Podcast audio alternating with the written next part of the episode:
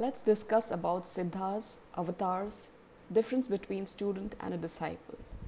A siddha is a perfected being who has attained complete liberation in spirit. He becomes a paramukta, supremely free and can then return to earth as an avatar, as did Krishna, Jesus, and many other saviors of mankind through the ages. Also, it is said that these great ones always bring with them spiritual associates from past lives to assist them in their present mission.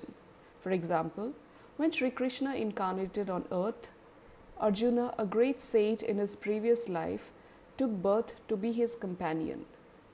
Now, why do avatars come at a particular time, or what is their need for them to come?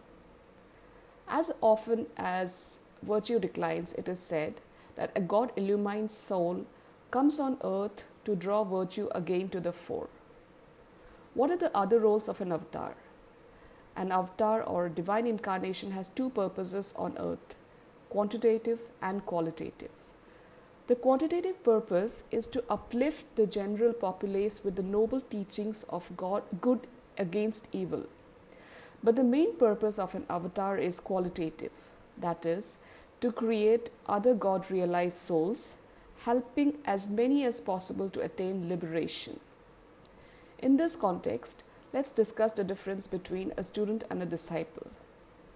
Students are those who receive only a little light of truth, but disciples are those who follow completely and steadfastly, dedicated and devoted until they have found their own freedom in God. In the Bhagavad Gita, Arjuna stands as a symbol of the ideal devotee, the perfect disciple. This la- later is a very personal and private spiritual bond formed between guru and disciple, a union of loyal spiritual endeavor on the part of the disciple and divine blessings bestowed by the guru.